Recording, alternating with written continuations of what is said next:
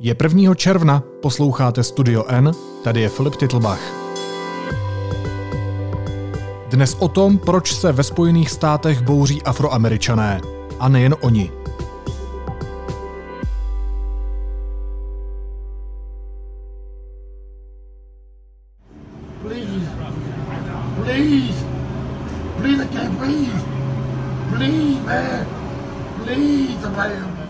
Při policejním zásahu v Minneapolis ve státě Minnesota zemřel afroameričan George Floyd. Záběry, jak na něm tři policisté klečí a z toho jeden z nich, běloch Derek Chauvin, na krku skoro 9 minut, natočila svědkyně a zveřejnila na Facebooku. Od té doby se hněv afroamerické komunity, a nejen té, ve Spojených státech a nejen tam, nedá zastavit. Dnes je to přesně týden.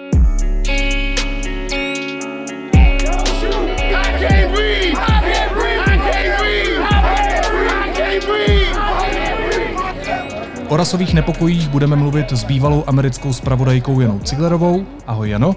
Ahoj Filipe.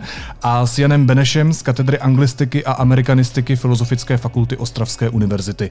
Dobrý den Honzo. Zdravím. Up. Oh. Oh. What do you want? I can't breathe. Please, my dick. Afroameričan George Floyd byl zatčen, zadržen policií a policisté ho schodili k zemi. Tři z ní na ním klečeli, jeden z nich z toho Derek Chauvin mu klečel na krku a čtvrtý policista přihlížel. Na tom krku mu klečel 8 minut 43 sekund, jestli se nepletu. A téměř tři minuty z toho, i přesto, že už mu ti okolní policisté nenahmatali puls a on byl v bezvědomí. On, ten Derek Chauvin, ty záběry, které natočila svědkyně na, a zveřejnila je na Facebooku a samozřejmě všichni jsme je viděli, tak um, uh, on měl přitom ten Derek Chauvin, policista, dnes už bývalý, uh, ruce v kapse a tak hmm. se v něm jakoby trochu pohupoval. A George Floyd ho prosil, uh, to je vysoký, to byl vysoký 46-letý muž, aby přestal, že nemůže dýchat. A potom, a to je asi nejdojemnější eh, moment z toho, volal svoji mámu a ta máma už je dva roky mrtvá.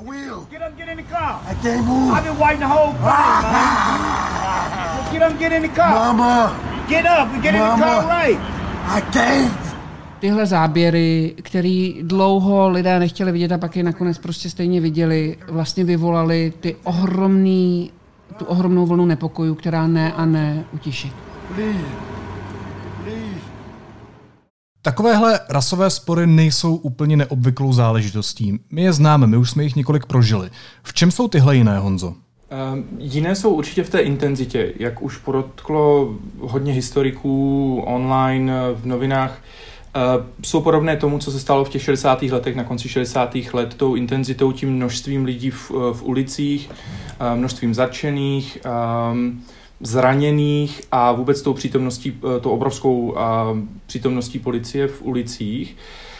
Um, taky bych řekl, že um, jsou šokující tím, že já jsem měl donedávna ještě pocit, teďka se vyrojilo víc tady těch videí, Um, zase byla to, ať už to byl ten uh, armed robbery v, v Georgii, uh, což je video z února, ale vlastně o vidění byla znesená až v květnu a to video se objevilo až v květnu, nebo to byla Breonna Taylor v Louisville, kterou policisté vlastně naprosto bezdůvodně zastřelili v jejím domě skrz zdi zvenku, uh, protože přišli do špatného, ke špatnému domu uh, se zatykačem. I don't, I don't know what happened. If somebody kicked in the door and shot my girlfriend. Oh my You said 26. God. Where was she shot at? I don't know. She's on the grill right now. I don't know. Hell! Oh my God! Yes, hell! What's your name, sir? Is, Oh is she alert and able to talk to you? No! A o, její partner se chtěl bránit, tak na, ně, na oba dva začali střílet. Um, tak jsem měl pocit, že předtím se jako kdyby dlouho nic nedělo, že, že, že dlouho nebyl nějaký takový incident eh, v médiích, nebo jsem si ho možná špatně pamatoval, byl ojedinělý, spíše to byly třeba ty hromadné střelby ve školách nebo na veřejnosti. Takže uh, myslím si, že to byla taková ta perfect storm, taková ta kombinace všemožných událostí, um, 40 milionů nezaměstnaných, um, do, uh, a to velká řada z nich jsou samozřejmě ty etnické minority, černoši, ještě v Minneapolis, které má historii prostě toho policejního násilí docela, docela známou, a, a prostě lidi na to reagovali v těch různých městech, hlavně v městech s velkými černožskými komunitami, takže s, tím, že s nimi soucítí vyšli do ulic a setkali se s obří, um, s obří policejní silou.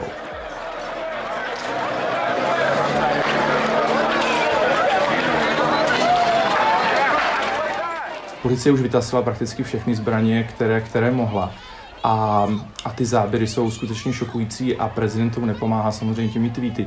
Ale obecně ta policejní síla proti těm protestům je, je jako šokující. Já bych ještě teda podotkla, že uh, rozdíl taky je v tom, že tentokrát jsou naštvaní skoro všichni. Uh, já jsem ze zájmu samozřejmě sledovala také stanici Fox News a byla jsem překvapená, že i velmi konzervativní komentátoři, kteří nenechají na afroamerické komunitě nic suchou a velmi přizvukují prezidentovi většinou, jmenujme Janine Piro nebo Rush Limbo třeba, tak ti všichni říkali, že ten, ty záběry jsou odporné a že uh, se vůbec nediví, že lidé jsou naštvaní. Takže když už máte na své straně i stanici Fox News, tak už je to velká změna oproti dřívějšku. K tomu bych ještě možná dodal, uh, je to změna v tom, v tom, že se ozývají i tyhle silně konzervativní hlasy, které skutečně, uh, o kterých bych to člověk nečekal, i, i myslím Tucker Carlson um, se k tomu vyjadřoval. Um, nebo Sean Hannity, ale eh, já to na druhou stranu vnímám jako, jako částečně jenom jako lip service. Je to jenom prostě vyjádření nějaké podpory, respektive rozhořčení nad tím, co, co je vidět, ale už tam nenásledují ty další výroky k tomu, musíme s tím něco udělat, pojďme s tím něco udělat. Výzva skutečně k nějakému, k nějakému diskurzu, k nějaké debatě o tom, co by se mělo udělat dál. Jo? Protože tohle jsou zároveň lidé, kteří za dva týdny budou podporovat tu policii ve všech ohledech a budou říkat, to jsou ty bad apples, to jsou ti jednotlivci, kteří tu policii um, rozvracejí, ale, ale obecně my držíme s policií a, a žádná reforma není potřeba eh, poradce prezidenta eh, přesně řekl tuto větu bad apples, bylo to, je to pár špatných jablek, eh, špatných kousků v policii, ale jinak v Americe neexistuje systematický rasismus. Honzo, proč se ten spor rozhořel zrovna v Minneapolis? Co je to za město? Minneapolis je bohaté město, je úplně úžasné k životu. Já nevím, jestli Jano, jste tam nikdy byla, eh, mně se nepovedlo navštívit Minneapolis, ale um, s okolností jsme teďka v Ostravě vlastně měli uh, Fulbrightovou um, uh, učitelku vlastně angličtiny uh, z Minneapolis, tam mi trošku popisovala, um, jak to tam vypadá, že učila právě v těch, třeba v těch imigrantských komunitách, že tam velmi silná muslimská uh, z Afriky a, a, a z Blízkého východu, z různých komunit, tam silná komunita. A to město je strašně bohaté výjimečně na to, kde se nachází. Je to, je to vlastně ten Midwest, um, kde, kde většinou máme spíš ty chudší města. Um, ta, ta, ta bohatá města jsou na těch okrajích, uh, na těch, na těch pobřežích v USA.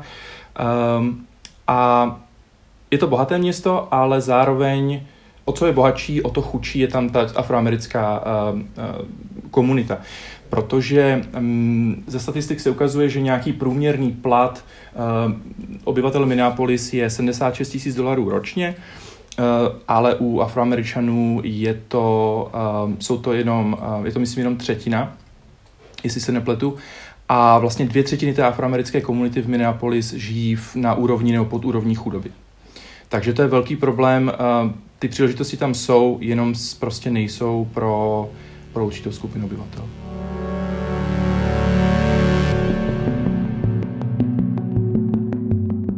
Teď přesně se američané probouzí vlastně z víkendu eh, do pracovního týdne. Bude zajímavé sledovat, co s intenzitou protestů udělá i to, že část lidí prostě půjde do práce.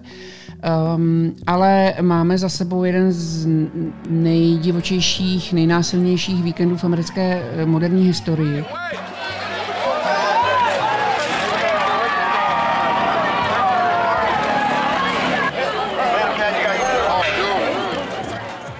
A to proto, že vlastně kam jste se podívali, do jakéhokoliv velkého města, ať začneme v, od, Voš, od Washingtonu přes Minneapolis, tak také do Filadelfie, která, byla, která je velmi poničená, eh, LA, Santa Monica, prostě eh, kam se člověk podíval, dokonce i kousek od toho, kde jsem na Floridě bydlela, ve Fort Lauderdale se protestovalo, v Miami jsou samozřejmě protesty.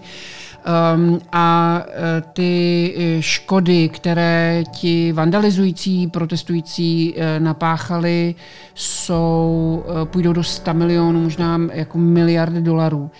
Rozbité obchody, zapálená auta ve Filadelfii, záběry na to, jak ti, ti protestující vlastně sebrali policejní auta, v nich už ty policisti nebyli, ty radši jako utekli, protože se jich báli. Eh, Ta policie na mnoha místech neměla tu situaci pod kontrolou a eh, některé záběry jsou velmi dramatické, co se týče škod, eh, zapálení toho hotelu. Eh, Jsme tam byli s tím premiérem Babišem ještě v loni v březnu, on tam byl ubytovaný a hned zatím hořelo, nebo naproti ten eh, Bílému domu prostě mm, ty místa připomínaly válečné zóny na hmm. mnoha velkoměstech. Ale pokud se nepletu, tak se neprotestuje pouze ve Spojených státech. Neprotestuje, protestovalo se v Londýně, v Berlíně, na mnoha místech i v Evropě. Je vidět, že prostě ten, ten, ta policejní brutalita a rasismus jako téma se netýká jen americké společnosti. Uh, Honzo, když zůstaneme u té policejní brutality, tak jak se vlastně chová policie ve Spojených státech? Na jaké jsme zvyklí chování? Já teda mám s policií strašně pozitivní, až směšně jako pozitivní zkušenosti. Eh, Já jsem třeba první den v Americe, vysloveně první den, já jsem přespal a ráno jsem asi po dvou hodinách skončil v policejním autě. Ehm, Naštěstí na sedadle spolujezdce a místní policista mě prostě provezl po celém městě. Eh, Já jsem se ho zeptal na cestu, nebo něco jsem od něho potřeboval. On mě řekl, že mě nemůže pomoct, nebo že ať, ať, ať udělám tohle a tohle. A za chvilku si mě našel na ulici, normálně mě vyzvedl tím autem, provezl mě po městě, bavíme se o, čtvrtém největším městě v Tennessee, Chattanooga, a, a ukázal mi, kde jsou ty, ty, jako ty špatné části města a, a skončil jsem, abych to zkrátil, skončil jsem s novým zákonem v ruce. Do dneška ho mám, tu Bibli. Um, takže, takže jako pro mě, já mám tuhle, tuhle pozitivní zkušenost samozřejmě od kamarádů afroameričanů, eh, znám ty historky jiné, Um, vím, že um, co jsem pozoroval, co znám z médií i z vlastní zkušenosti, uh, z médií i z, i, z, i z různých studií, je to, že mám pocit, že ke, prakticky ke každému případu, ať už, je to, um, ať už je to bezdomovec nebo je to rvačka v baru, vždycky přijede na můj vkus příliš mnoho policistů. Skutečně to overpolicing mně přijde, že, že v té Americe je rozšířené. Um, ta policie má tolik, tolik zdrojů finančních a technologických, um, že skutečně všudy přítomná a, a ten výskyt policistů na ulicích je, je, je skutečně enormní a potom uh, mají ty komunity pocit, že, že vlastně na ně stále je dohlíženo, že jsou pořád, uh, uh, pořád pod nějakým dohledem nebo dozorem. A můžu třeba uvést příklad v Baltimoru, který je, který je známý samozřejmě silnou uh, afroamerickou komunitou, známý třeba například ze, seri, uh, například ze seriálu Špína Baltimoru nebo The Wire uh, od HBO, což je výborný, velmi realistický, sociologové američtí ho doporučují, realistický seriál. Um, tak v Baltimoru se například teďka policie a město chystá zavést, no minimálně udělají pilotní studii um, toho, že nad městem, především nad tou černožskou čtvrtí, bude přelítat letadlo a bude pořizovat snímky. Je to vojenská technologie, která byla použitá v Iráku a v Afghánistánu. A město doufá, že by vlastně mohlo monitorovat celou tu černožskou, tu problémovou čtvrť. A, a potom jednodušeji řešit, uh, řešit vraždy a, a násilí. Takže uh, ta policejní přítomnost je fakt, je, to prostě všudy přítomné, jo? Je, to, je to všude a někdy jsou ti policisté, nesmír, nesmírně milí, jsou nápomocní, um, někdy bohužel eskalují, neumí deeskalovat třeba ty situace a reagují velmi, velmi agresivně. Jano, jaká je tvoje zkušenost? Ty jsi dlouhá léta žila ve Spojených státech, tak uh, vnímala si to stejně? Jako, je ten stav overpolicing? Já mám dvě osobní zkušenosti. Jedna byla, když jsem podle policistky udělala nějaký přestupek, který jsem neudělala a ta nebyla absolutně nemilosrdná, vůbec ní nebyla řeč a dostala jsem mi pokutu dokonce. A druhou zkušenost mám, kterou jsem popsala v jednom ze svých amerických denníků, to není přímo zkušenost s policií jako takovou, ale vlastně my jsme jeli s mojí kamarádkou, která je afroameričanka a jejím synem Malíkem, eh, který je taky Američ, afroameričan a jeli jsme z Miami z koncertu. A, a on mi, mm, to bylo nedlouho po uh, smrti té afroameričanky, která pak nakonec ve vězení spáchala sebevraždu. Sandra Bland, Sandra Bland. Ano, Sandry Blank, děkuju. A on mi prostě řekl, eh, on mi dal klíče a, řek, a chtěl, abych řídila já z toho koncertu a ne on, protože jsme jeli už ve tmě hmm. a nebylo prostě jisté, jak to dopadne a on mě by v životě nenapadlo tohle zvažovat, ale on vlastně si toho byl vědom, že prostě, kdyby se něco stalo, nás zastaví policii, on může být úplně nevinný, ale nemusí to prostě dopadnout dobře. Jestli můžu, ta Sandra Bland je vlastně eh, je výborný příklad, eh, nesmírně smutný samozřejmě, příklad eh, právě toho overpolicing. S chodou okolností Sandra Bland umřela, byla zastavená tou policií a potom umřela ve vězení v, v Texasu teda to, to bylo a bylo to vlastně u města Prairie View. A Prairie View má univerzitu, ta se jmenuje Texas, uh, Prairie View Texas A&M, respektive Texas A&M Prairie View. A je to tedy černožská odnož, uh, respektive černožský kampus mojí alma mater v Texasu, kde jsem studoval.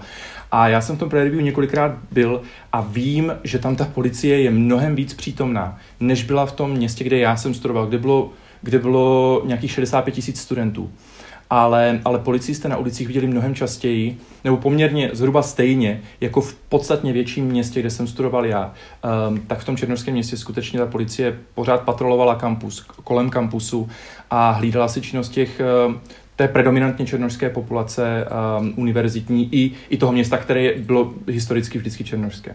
Honzo, vy jste to už zmínil, eh, ta policie v několika případech eh, reagovala velmi brutálně. Teď dokonce eh, atlantská starostka vyhodila dva policisty za to, že brutálním a nepřiměřeným způsobem v těchto protestech během v neděli zautočili mm, nebo zatkli, zadrželi dva studenty, ženu a muže, afroameričany ale zase jsme viděli mnoho případů, kdy ta policie se přidala k těm demonstrujícím. A to ať, byla, ať byli ti policisté... Ano, nešlo jenom o afroameričany, šlo o bělochy, ano, o latinou. Ano, ano, ať to byli afroameričtí policisté, nebo ať to byli běloští policisté, nebo latino policisté.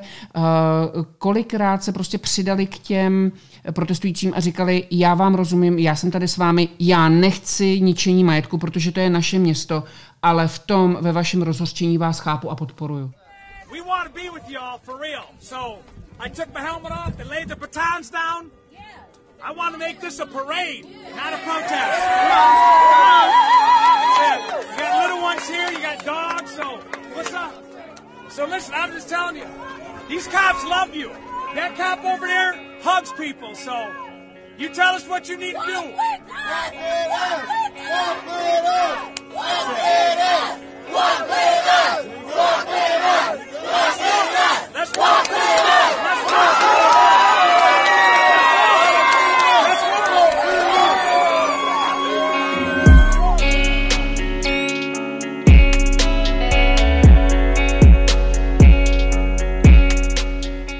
Je to pravda, je to, je to výjimečné. Um, stejně tak vyjádření některých těch korporací třeba, uh, k, ať už to byla NBA, Nike, i vlastně Target, jehož, jehož obchody byly, um, byly targeted, byly prostě zasažený těma, um, těma protestama. K tomu, takhle, kdybych to měl tvrději uh, jako kdyby ohodnotit, tak ono je to sice hrozně krásné gesto, je strašně důležité, ale nic nemění je strašně důležité vyjádřit tu podporu těm protestujícím, a to e, především ze strany té policie. Ale pokud, e, pokud je to všechno, co se udělá, tak ta černožská komunita o dva, o tři roky později um, se znovu vydá do ulice a uvidíme to stejné. Jo? Ale potřebuji k tomu ještě říct jednu věc na, na obranu policie, kterou jsem vlastně nezmínil ani na Twitteru, nezmínil jsem ještě nikde, ale vždycky říkám studentům na konci toho, co probereme všechny ty hrůzy, co se afroameričanům dějí. A obviním tam policii ze všeho možného. Um, policisté v USA mají strašně těžkou práci.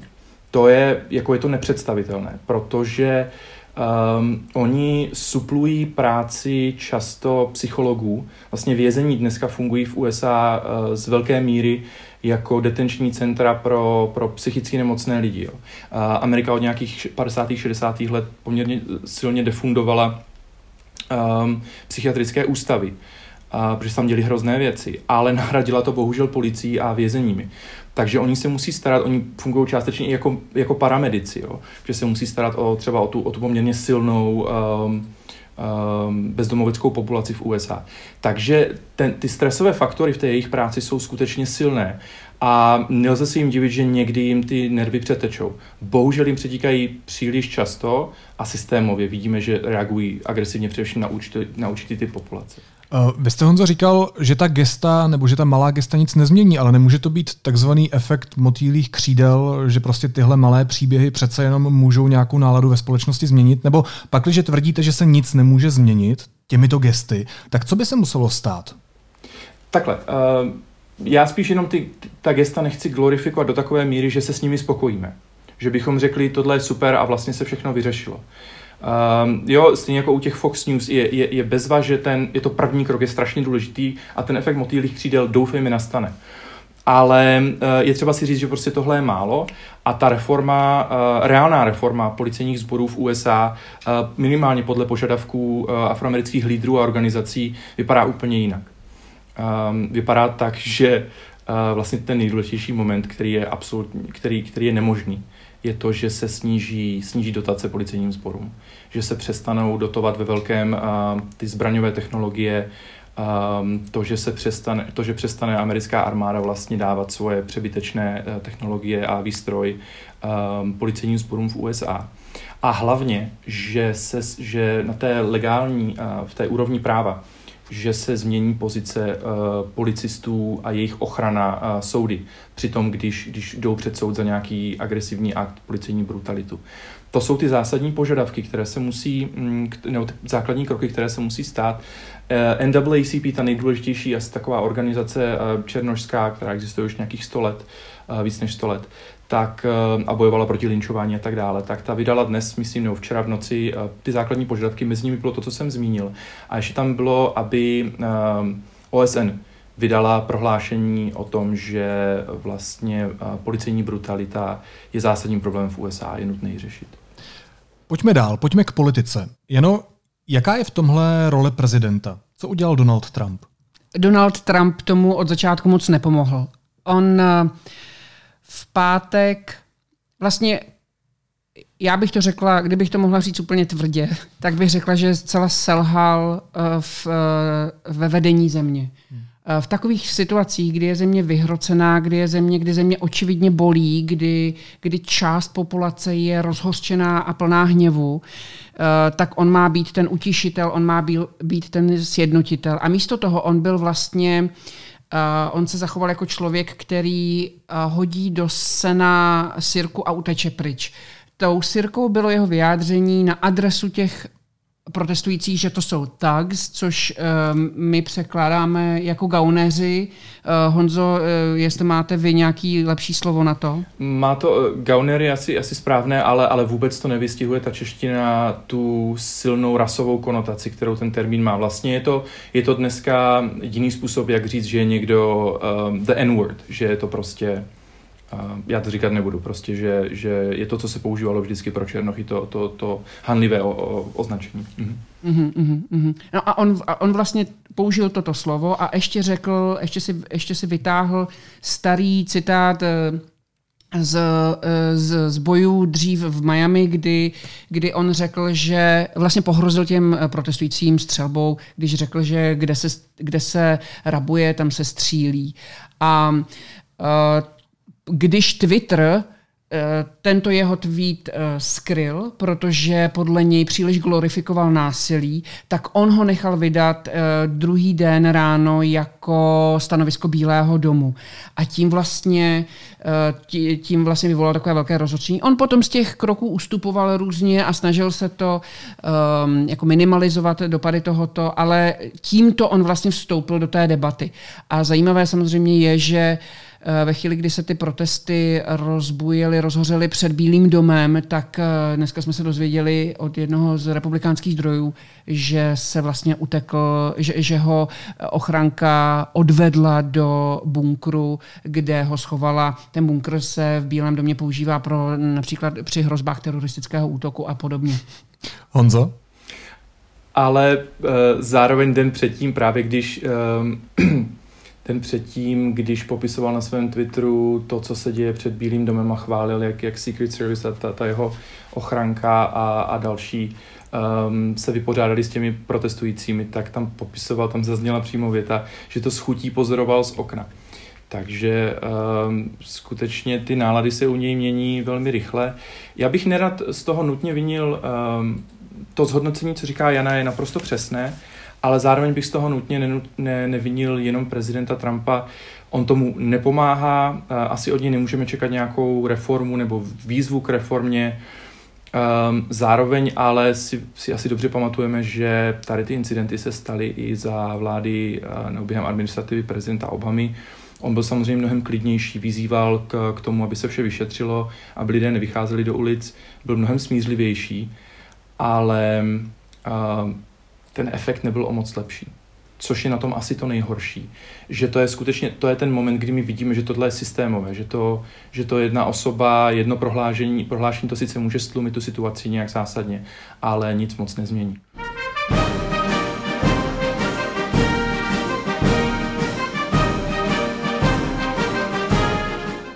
We cannot and must not allow a small group of criminals and vandals to wreck our cities and lay waste to our communities.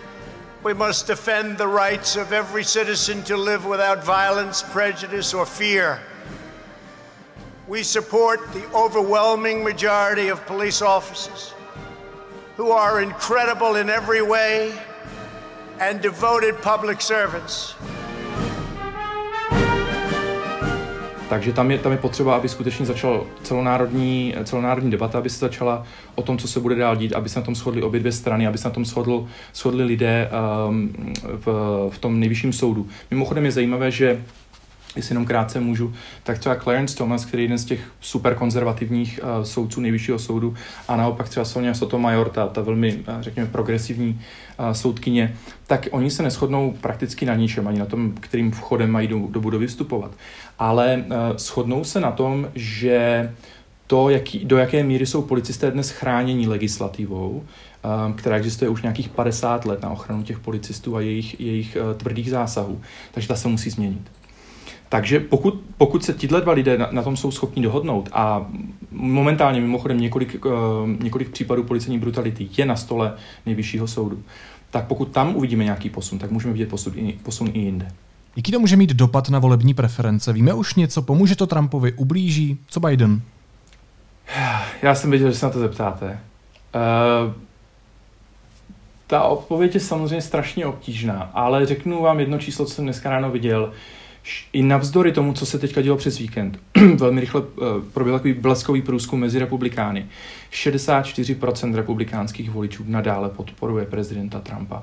To nadšení pro jeho, pro jeho administrativu a pro jeho další případný, um, případný mandát je skutečně vysoké. A to, co se děje v ulicích, mu to až tak moc ne, um, nezhodí ty preference.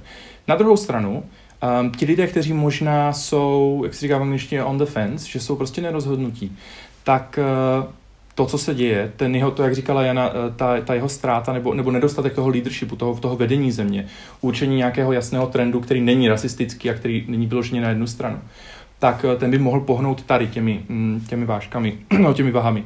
Takže mm, je možné, že tam by mu to mohlo ublížit. Otázka je, co udělá Biden, jestli to nebude skutečně, jestli to nebudou jenom prázdné fráze. On včera, na rozdíl od prezidenta Trumpa, který se šel schovat, on vyšel do ulic a skutečně si šel s některými eh, těmi protestujícími promluvit, což je hrozně důležité gesto. Um, já se obávám, že ale um, lidé nepůjdou volit. Budou znechucení oběma stranami, byť s tím nesouhlasím, tak uh, půjdou, půjdou, nepůjdou volit. A taky to černožské obyvatelstvo, které dneska vidíme v těch ulicích, řada z těch lidí nemá volební právo. Um, oni nemůžou k těm urnám jít um, a tím pádem nemůžou tu situaci změnit. Vlastně ten protest je skoro to jediné, co jim dneska zbývá za posledních prostě 40 let. To je to jediné, co jim kdy zbývalo pořádně. Takže takže tam, tam je to skutečně nerozhodné a já, já se obávám, že to prezidentu Trumpovi neublíží, možná ho to v některých kruzích posílí dokonce, Um, a hodně záleží na tom, co Biden předvede a jak moc bude chtít Biden jak moc nebude chtít ohrozit jeho, uh, protože je řada konzervativních voličů, kteří by ho volili na uh, místo Trumpa a on si je nebude chtít samozřejmě popudit. Honzo, moc děkuji za zajímavý pohled. Jano, jak bys tu volební predikci viděla ty? Zároveň, mm, zároveň Joe Biden má velmi silnou podporu eh, černošské komunity. Ta nakonec rozhodla o tom, že on se stal eh, tím prezidentským mm, kandidátem, prezumptivním kandidátem demokratické strany což se v létě potvrdí.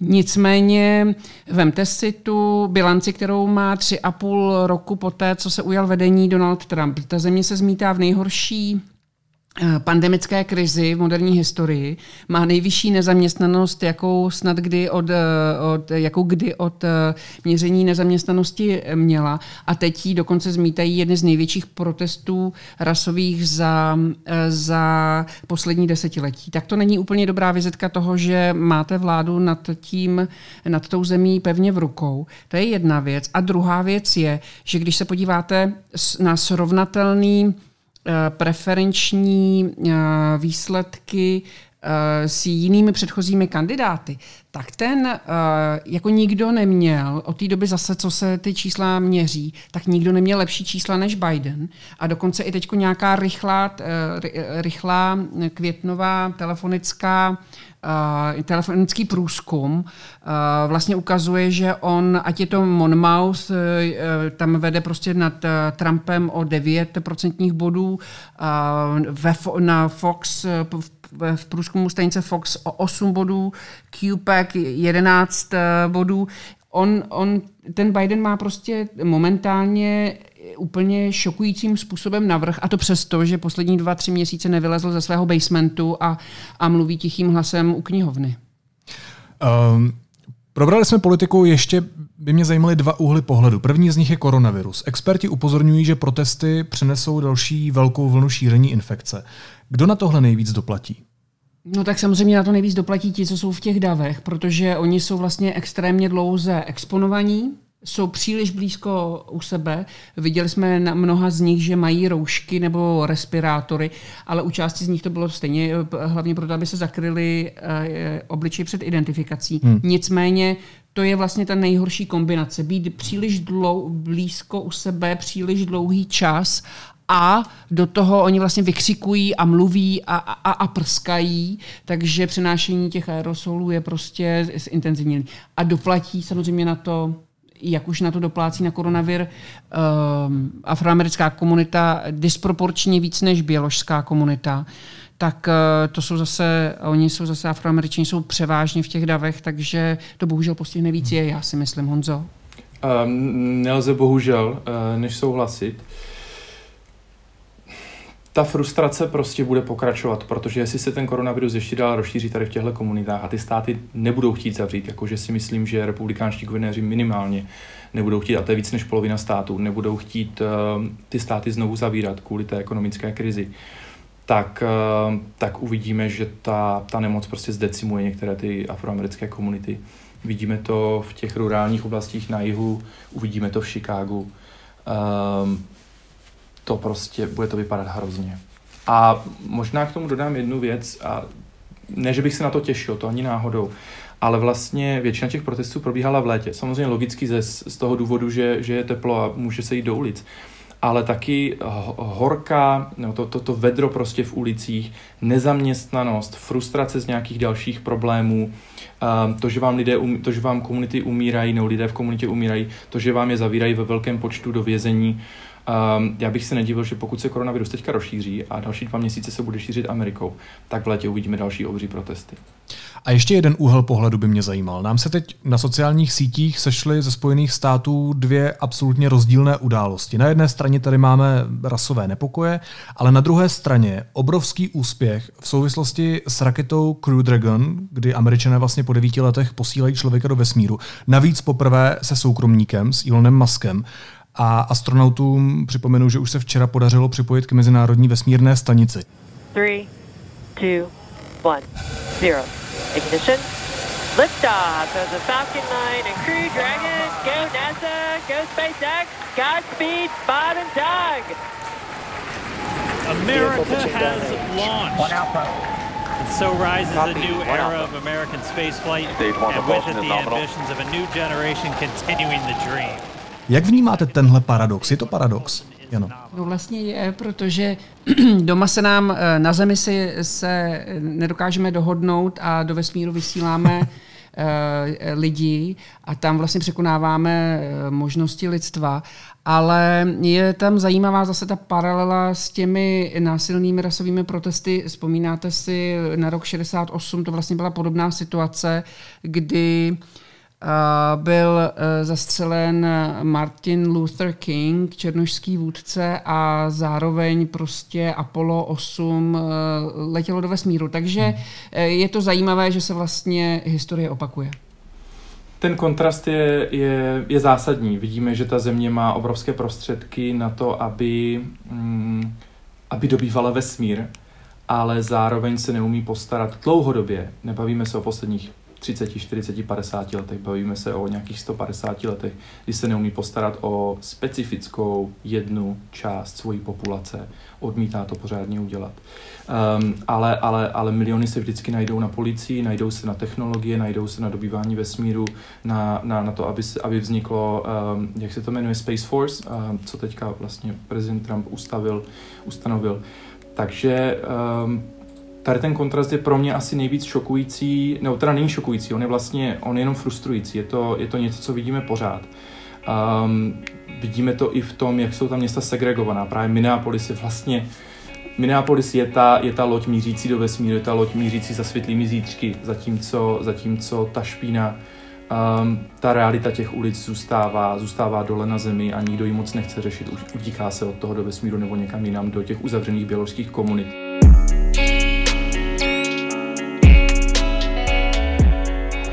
The right to be here. We have the right to protest. We're not threatening anybody's life.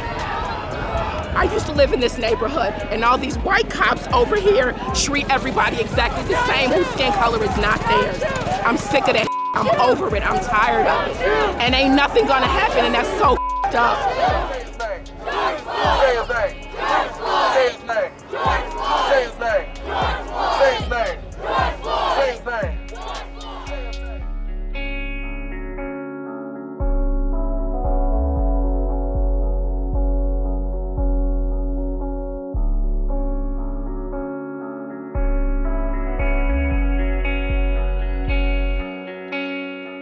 Takže pro mě to, je, to, je to silně symbolické, eh, je to smutné, eh, ale třeba, jak jsme mluvili o tom, o tom efektu motýlých křídel, třeba někdo tady z těch lidí, kteří dotují podobné, eh, podobné výdobytky civilizační, tak třeba investuje i do jiných, do jiných sfér té civilizace. Samozřejmě je to možná bláhové v tohle věřit, ale uh, když se bavíme o tom Martinu Lutheru Kingovi, já jsem si schválně vytáhl uh, pár citací, jestli, jestli jenom můžu jednu nebo dvě, um, z jeho legendárního dopisu z, z Birminghamského vězení z roku 1963, kdy on um, jsou to taková dva, takové dva momenty, které se myslím dnes, dnešku hodí a je smutné, že musím vytahovat něco ze 60. let, co perfektně platí na dnešní, na dnešní uh, situaci. Dalším autorem, kterého bych doporučil, je třeba James Baldwin. Um, jeho, jeho eseje jsou prostě dneska, to je, jak kdyby je napsali dnes. Martin Luther King varuje před tím, uh, před těmi středostavovskými bílými, vol, bílými liberály, kteří říkají, jo, jo, jo, jo, my, my s váma stojíme, protestujeme s vámi, ale prosím vás, aby nás to nějak neohrozilo, aby, nás to, aby nám to nějak neublížilo, jestli byste to mohli dělat jinde, jinak a, a trošku to sklidnit. Jo? To vlastně vidíme u řady, u řady lidí dnes. A pak je ta druhá věc, a to je, on definuje, on definuje negativní, um, já najdu, on definuje um, negativní mír, a kterému říká, že to je vlastně to, co podporuje právě ten bílý liberál, um, že um, jde o to, aby, aby jde o absenci nějaké tenze, o, o absenci nějakých, nějakých nepokojů. A on říká, že my, si, my stojíme za tím, um, abychom bojovali, no bojujeme za to, aby byl ten pozitivní mír. Aby, aby naopak byla uh, v té společnosti přítomnost spravedlnosti. Důležité je to slovo spravedlnost. To, aby prostě ta komunita, všechny ty komunity v USA, aby měli pocit, že je možné se té spravedlnosti nějak domoct aby, um, aby měli pocit, že policie může být potrestaná, nebo můžou být potrestaní ti, kteří, kteří tu policii naopak uh, na ní třeba agresivně útočí. Ale aby si byli všichni rovní. A, a aby se dlouhodobě prostě změnily podmínky té černožské komunity, jejíž historie je skutečně v Americe děsivá. Říká Jan Beneš z katedry anglistiky a amerikanistiky Filozofické fakulty Ostravské univerzity. Honzo, moc vám děkuju. Taky děkuji za pozvání, Filipe, a děkuji za pokec i s Janou i s vámi. Jano, děkuji za pokec i tobě. Taky děkuji. Naschledanou. Mějte se, Honzo. Teď jsou na řadě zprávy, které by vás dneska neměly minout. Ruské ministerstvo zahraničí si předvolalo českého velvyslance Vítězslava Pivoňku. Atmosféra vzájemných vztahů podle Moskvy v poslední době významně degradovala.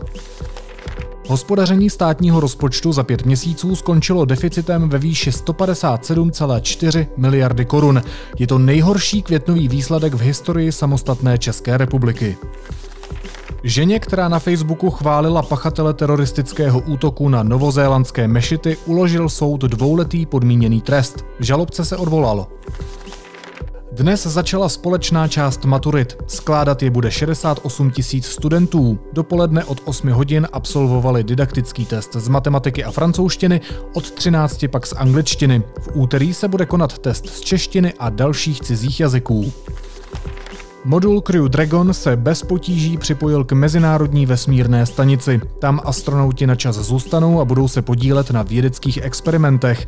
Raketa Falcon 9 s vesmírnou lodí a dvěma astronauty odstartovala předvčírem z Floridy a počet případů nákazy nemocí COVID-19 ve světě překonal 6 milionů. Uvedla to americká univerzita Johnse Hopkinse, která pandemii sleduje celosvětově. Dosud přes 367 tisíc lidí na komplikace související s infekcí podlehlo.